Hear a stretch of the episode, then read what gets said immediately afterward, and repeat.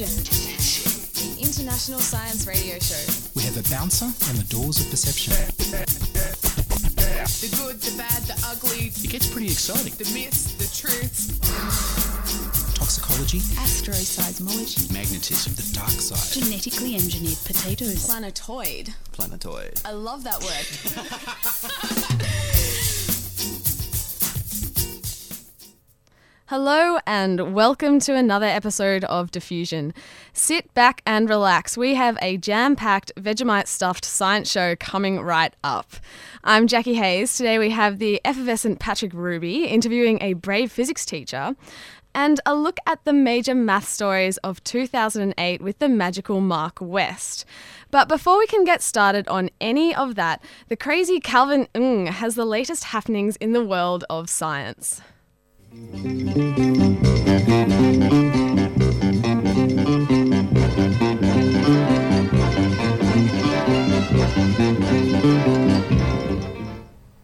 the inauguration of US President elect Barack Obama just days away, Obama may be kinder to the scientific community than his predecessor. In December, Obama nominated Dr. Steven Chu, head of the Lawrence Berkeley National Laboratory in California, as his next Secretary of Energy. Dr. Chu built up a big solar energy research project at the laboratory and is also an advocate of nuclear power research. He shared the Nobel Prize for Physics in 1997. Obama followed the announcement with the nomination of marine biologist Jane Lubchenco as head of the National Oceanic and Atmospheric Administration, the government agency responsible for studying the climate and marine life.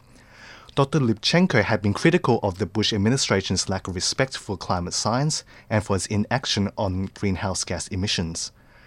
The new presidential science advisor will be physicist John Holdren, who argued for swift action on climate change when he was president of the American Association for the Advancement of Science in 2007. Geneticists also get a look in, with Harold Varmus, a former director of the National Institutes of Health, and Eric Lander from the Massachusetts Institute of Technology, both named as co chairman of the President's Council of Advisors on Science and Technology. These appointments may sh- signal a shift in policy on global warming, energy, and restrictions on embryonic stem cell research. Democrats are already debating whether to overturn these restrictions through executive order or by legislation when they assume control of the government this month.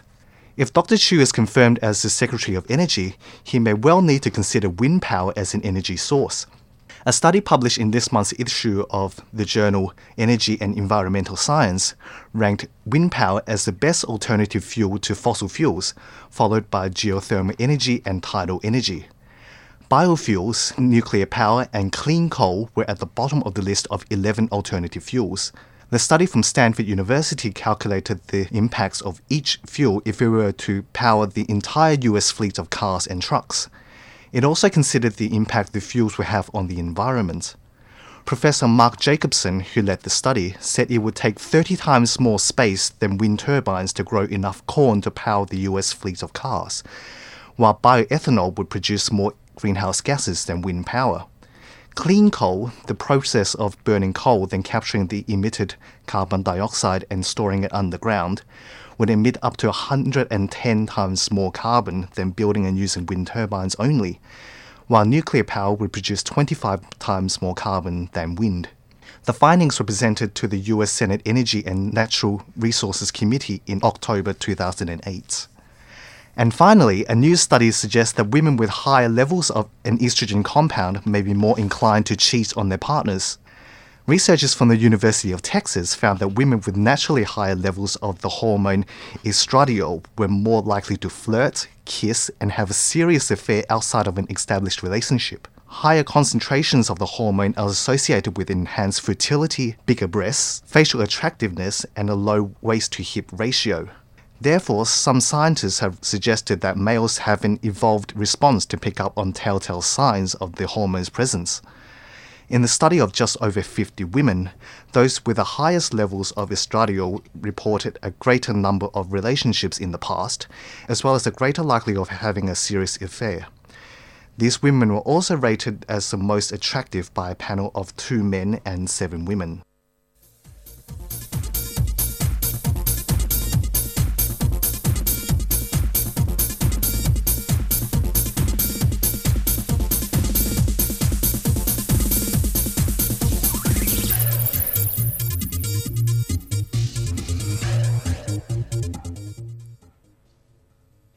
Thanks very much, Calvin. Now, as someone who holds a physics degree, I know that physics can be both exciting and exceptionally boring. I also know that uh, once you've actually left university, you often have no flaming idea what to do with the rest of your life. But Patrick Ruby has come across Scott Daniel, who has a physics degree, was once part of a circus, and also has a flair for adventure. Earlier today, Pat had a chat with Scott about his next adventure. I'm going to be working at um, the Caprivi Education Office. There's the Namibia is split into about a dozen different regions, and I'm going to be based at one of those regions' education offices and working with all the schools, um, about 100 schools in that district, and supporting the science and maths teachers, um, looking at innovative ways to teach science with really limited resources. So, this is a project which involves bringing over volunteers from Australia teaching in public schools, but also bringing over midwives and people that fill, fulfill other areas. That's that's right. Australian Volunteers International um, addresses a whole range of uh, development objectives, and a lot of those obviously in health and education, as well as other areas like um, agriculture and water, and gender and government governance, for example. In education, in the last few years, there's been a real push to move away from just having classroom teachers, um, because a classroom teacher fills a need, but when they leave, you need another teacher to take their spot. Um, and so the strategy is, has shifted to be more about teacher training. So what I'll be doing is rather than just teaching the classroom, I'll be supporting existing teachers to do their jobs better, as well as looking at working with the um, pre-service teachers, as in student teachers, um, to help them do do the best that they can. VSO, which is the Volunteer Services um, Overseas, which is the UK-based aid agency, along with AVI, have done some research in collaboration with Namibian government and Ministry of Education about what some of the development issues for that country are, and they've foreseen a lack in sort of tech, uh, technical uh, roles, like in science and technology. So my role would be to support um, the teaching of science and maths in those areas to get more people interested in those subjects and more people studying those subjects at a higher level. Um, and in that way, it's like a long-term strategy to get more people trained in those technical fields. I remember thinking back to school about having um, the standard chemistry experiments, burning a bit of magnesium in a Bunsen burner, and then I, I remember physics was a load of maths, which for me was quite dry when I was a student. Um, taking it out of the classroom, what are some of the things that you think you can do to make things more interesting and appealing for students and make them think about careers in science? Um, I think there's a few different strategies. I mean, when you look at school education, how engaging is it really? When you look at some of the stuff that you can remember from school, some of it is very predictable. You know what's going to happen before you do it. And so it's sort of an exercise to verify something that you already know. Um, whereas if you can make science education much more um, much more engaging and much more like it really is in real life, where you don't know what's going to happen. You have a curiosity about the natural world and you want to find things out and apply that to, to help you solve real world problems. If you can introduce that in the classroom, um, then I think you get. I mean, it's, teachers are more involved, the students are more involved. So it's really about using, um, trying to find engaging experiences that are really about the kids doing stuff for themselves. And the challenge with that, really, in developing countries, I suppose, is that the resources just aren't there. Uh, I was a volunteer previously in Vanuatu and spent some time with the um, teacher trainers there, and we went through all these activities that just used paper and maybe sticky tape and paper and scissors and what have you. And at the end, the, the teacher trainer is this wonderful woman said, "These are great, but some of the schools don't have paper, and you have to really rethink." Um, you know my Australian perspective on what a low resource school is. It's hard, like it's hard to think, you know, what can I do with the really limited materials? In Vanuatu, when we ran out of paper, we were looking at banana leaves. Banana leaves are really, really big, fibrous. You can sort of cut them up in a similar way. Um, Were there a lot of banana leaves available? yes, there's lots of banana leaves in Vanuatu. You can use them as plates. You can use them as umbrellas. You can use them to sit on. They're, Mhm. You can use them in science as well. So they're very, very versatile. How you can use them as umbrellas? How big are the banana leaves? They're this big. they're, they're about two meters. Some of the bigger ones would be easily two meters long and perhaps 40 or 50 centimeters wide. And um, it's really funny in Vanuatu when it's really coming down. People will just cut a banana leaf off and be walking around with a banana leaf over their head. So you can be innovative with limited materials.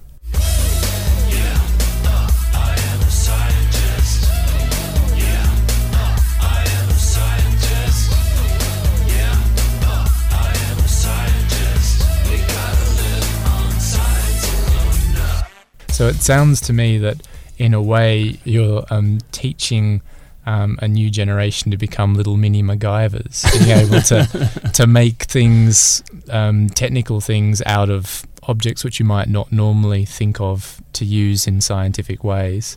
How is it that you got into this in the first place? Did you find that?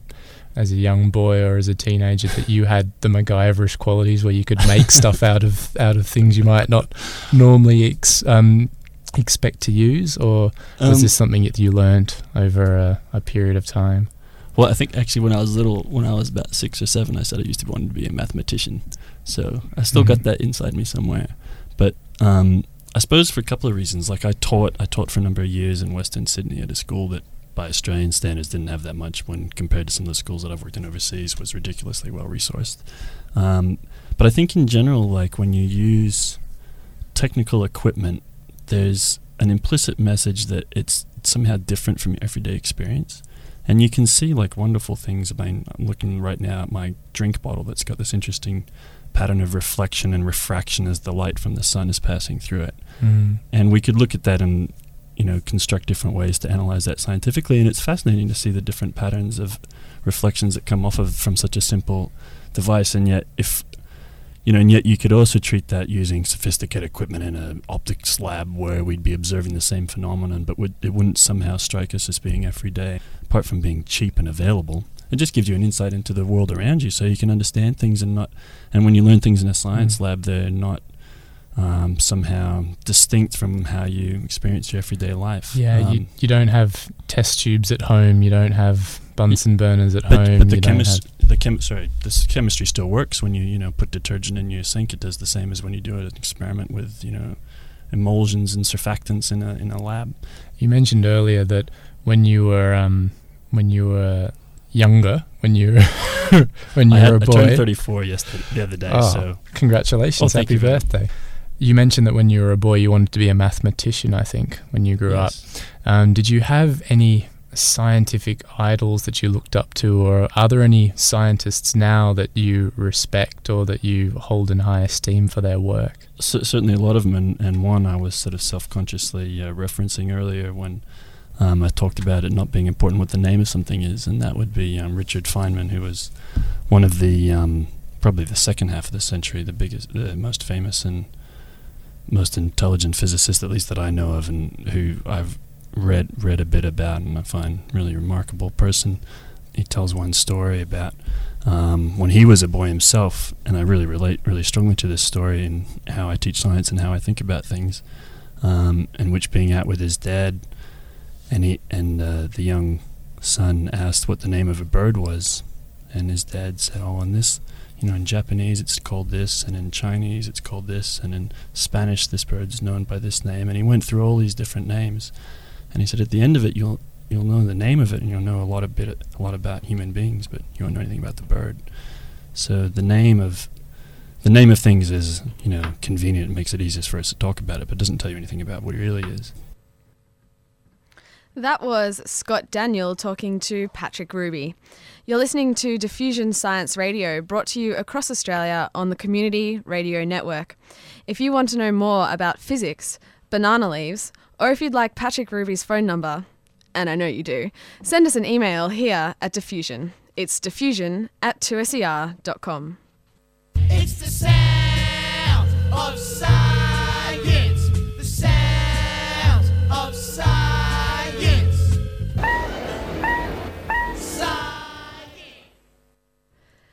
Mark West has been kind enough to bless us with his presence this week. Welcome, Mark. Jackie, I'm glad to be here.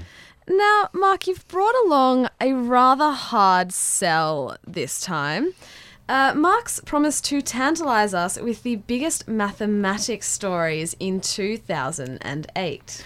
Yes, last year I actually worked as editor of a maths magazine, and you might think this is a nerd alert, but it was in fact really good. And so I thought maybe this week I'd talk a little bit about the five biggest maths stories from last year, and I'm sure you you were all keeping up with your maths news over the last year. See, I think that the the biggest mathematical story from 2004 was 2004. Wow. 2008 Yeah. Going back a bit. going isn't it? backwards was the uh, global financial crisis. You see, The old GFC. the old GFC. I See didn't what? know it had an acronym yet. Mm, that's because you're probably still employed. Oh, Yeah, that's right. you, I wish. you student. we see the GFC. People are blaming it on many things: toxic loans, greedy bankers. A lot of people, though, are blaming it on mathematicians. Now, I blame it on the mathematicians. Well, maybe you won't after we go through this story. Mm-hmm. See, the GFC has a backbone of three major points. The first point is that in the US and in Australia, and I can attest to this, there's a very strong societal pressure to buy your own home. It's fueled by the idea that housing prices never fall, low interest rates, ideas regarding how you must get into the housing market, and it's probably helped along by a current generation, Generation Y, that doesn't mind a bit of debt, not to mention the ease at which you could get credit in the early 2000s. I'm sure we all were offered credit cards without actually having to prove that we earned any money. I hmm. still get offered credit cards. I still get American Express gold credit cards offered to me almost every month. I got it when I was on welfare. Goodness me. So this, this was the this was the era of the early uh, of the early 2000s. Everyone could get credit. The problem with all this is that people who could barely afford the loans actually got them, and or they actually applied for them. And the second point is the banks actually gave them the loans. So once housing prices started to fall, people had mortgages bigger than the value of their homes. These subprime loans failed to take into account that plenty of people could not afford to pay them back. And in the meantime, in the third part of the backbone of the GFC, banks and other financial organizations were, get were getting clever with their financial instruments. And this is where some of the blame may lie with the mathematicians. Securities backed by mortgage repayments were repackaged as bonds and sold on to other banks, insurance companies, superannuation funds, governments, everyone. The credit derivatives market was huge, so everyone was operating in credit. Once housing prices started to fall, people couldn't pay back their debts, the banks didn't get their repayments, and this affected not only everyone who owned these mortgage backed securities, but everyone who traded with somebody who owned a mortgage backed security. And given credit was so easy to get, this was nearly everybody. And this is when companies such as Lehman Brothers started to fall, and governments had to jump in to bail them out. And my general feeling on the financial game is you need to know about the risk. You need to be cognizant of the risks. And if you lose money, then it's your bad luck. But the problem here is that not only have rich bankers failed, everybody's failed. Because everybody has been encouraged to put money into superannuation and they've lost money. And the problem here is that the system did not take into account the very risky business of lending huge amounts of money to people who may not be able to pay it back. Should the mathematical models have predicted this? Some people say that the models were fine, it's just that they were misused by greedy bankers blinded by their million dollar bonuses and not at all focused on the risks. On the other hand, perhaps the models should have taken into account the fact that although the risk of one person defaulting on their loan may be small, and therefore lots of people defaulting all at once might seem very small, there may be some underlying causes that cause lots of people to default at once, like we had here. And so therefore the risk of a crisis was not actually negligible. I was astonished one day when I heard a finance graduate friend of mine come up with this quote. She was reflecting on her time studying finance at university, and she said, The lecturer put up an equation, the theatre moaned, but the lecturer said, Don't worry, this is the only equation in the course, and you don't even know, need to know it. That sound, sounds a lot like some of the science subjects I studied in my degree. They had all the equations there at the end in the examination paper. You didn't really have You to didn't know know. them. But these are the people that are managing your money, and apparently they don't need to know about the risks involved, or at least in this particular course. I would want my financial manager to be able to balance an equation at the very least, if not the books. Yes, I agree. I agree. So that's my number one uh, point from the last year. The number two story from 2008, I call it the end of a mathematical era because 2008 saw the death of American mathematician and meteorologi- meteorologist Edward Lorenz. I'm going to be really blonde right now and say I've never heard of him. Yes, you have. Listen, Lorenz was the father of chaos theory and discovered the Lorenz attractor, that often occurs ah, in chaotic I systems. I love the Lorenz attractor. No, no, wait, there's more. Lorenz is perhaps best known for coining the term the butterfly effect. Oh, Oh, well, wasn't I that know a film? that. That was a film starring uh, Ashton Kutcher. Quality film. Uh, whilst a professor at the Massachusetts Institute of Technology, Lorenz, not Ashton Kutcher, developed the concept that tiny effects in one part of a system can lead to big changes in another part of the system. The term butterfly effect first appeared in his 1972 paper, Predictability Does the flap of a butterfly's wings in Brazil set off a tornado in Texas? Oh, I've always heard it in, um, like, I don't know, Thailand and a hurricane hitting in New York, but Well, it's the same principle. yeah, different location. though. Different location, yes. Uh, here, this is not going to be no good for radio, but there is a picture of the Lorenz attractor for everybody here. Looks a bit like a butterfly, doesn't Fascinating. it? It, It does, does look like a butterfly, doesn't it? So there you go. Number three, I have solving tough old problems. In particular, a problem, and this is for the maths geeks out there, the road colouring problem. 63 year old Abraham Trahtman has solved one of the current generation's toughest mathematical problems the 38 year old road colouring problem. The road colouring problem, which was first raised by Israeli mathematician Benjamin Weiss in 1970, is a problem concerning synchronized instructions and is expressed simply like this A man reaches a town he has never visited and drives around trying to find his friend's house. Despite the fact that there are no street names, his friend says not to worry and that he will provide instructions turn left, turn right, turn left, etc. on how to get there. The road colouring problem postulates that no matter where the man starts his journey, that is, no matter which part of the town he encounters first, whether he comes from the north, the south, the east, the west, doesn't matter, there is a set of instructions that will lead him to his friend's house. Wow. And there's a, another version That's of it. a- Well, the other version of it consists of a lost email somewhere on the internet. The sender wants to make sure it's delivered to the right place, no matter where it already is, and you can deliver instructions to this email. You know, go here, here, here, and it will find its way there, no matter where it is. And this got solved. And this got solved. It sounds like rubbish because I can imagine someone entering Sydney and getting totally lost. Yes, it take, well, it would take millions of years. this is the fascinating part of the, the question. Oh, how long would it take to find the house? Well, I don't know that much. Oh, You'll have to read the original paper. that's pretty likely. It might be written in, in, in Israeli, but uh, Doesn't everybody have um? What's those systems you got in your car now that basically takes you wherever you want to go? the GPS. Turn left GPS. in isn't isn't that a way meters. of solving the equation? Just developing a machine that finds Well, I where you guess need so, to but go? then, but well, then, what are our esoteric mathematicians going to solve these days if we if we just give them all GPSs? Oh, you've got me there, Mark. I don't know the answer to that one. Well, number four on my list is uh, prizes. One of the most important international prizes for mathematicians in 2008 was jointly awarded to two outstanding mathematicians, even though one of them was originally unable to find a publisher for his groundbreaking work.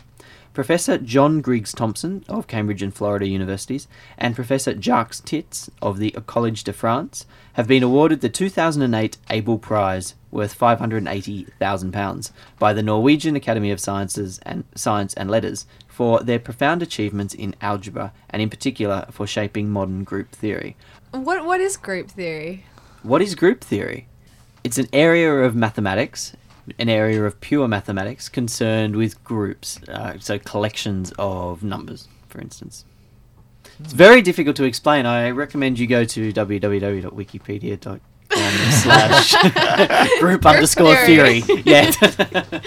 Thanks, That Mark. has, Yep. That's where we get all our answers from anyway, isn't yeah, it? that's, that's I'm actually reading that. And number five. And number five, I am awarding the Mark West number five prize to uh, Silly Maths.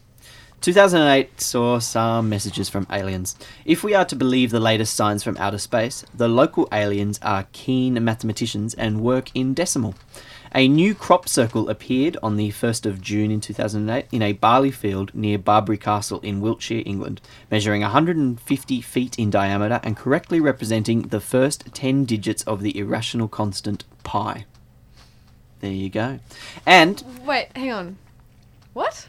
Well, it's a fascinating picture, actually. It's a circle uh, which is divided up into areas that exactly match the decimal points of pi. So you've got the, you know, 3.1415. So 1 is one section, Then there is a section which is four times larger, which is four, and then the next one's Oh. one, the next one's five times larger, etc. First ten decimal points. So if we're to believe that, then the aliens work in decimal, which would be a fantastic coincidence, I think.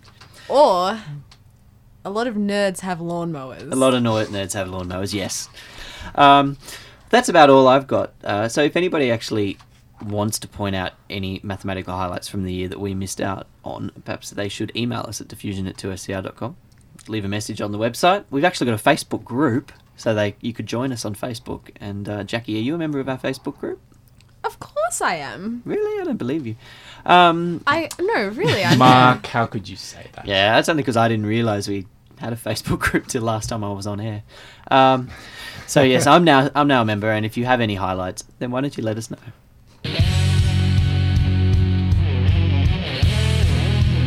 If 100 minus 100 equals zero, then that's how much time we have left on our show, and it's time to say goodbye. Diffusion has been produced by Patrick Ruby in the studios of 2SER Sydney. You can subscribe to our podcast at diffusionradio.com, and you can send us some wild, passionate praise at our email address, diffusion at 2ser.com. Diffusion is broadcast nationally via the Community Radio Network. You've listened to the velvet voices of Calvin Ing, Mark West, and Patrick Ruby. I'm Jackie Hayes. Join us inside your listening device of choice next week for more science wondering on Diffusion.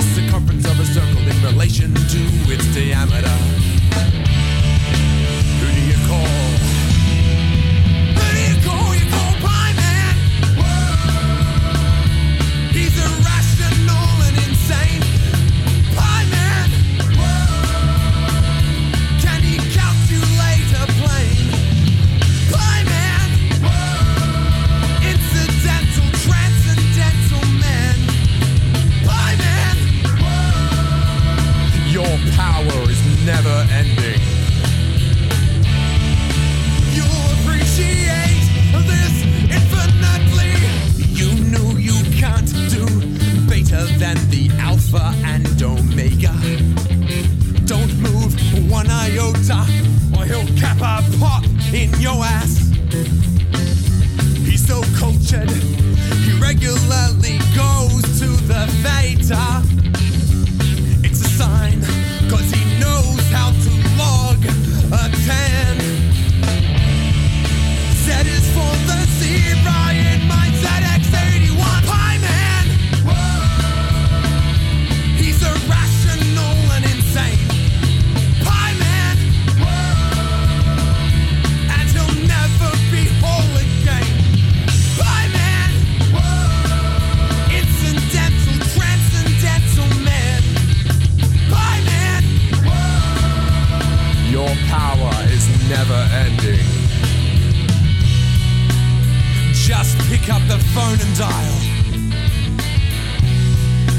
Just pick up the phone and dial.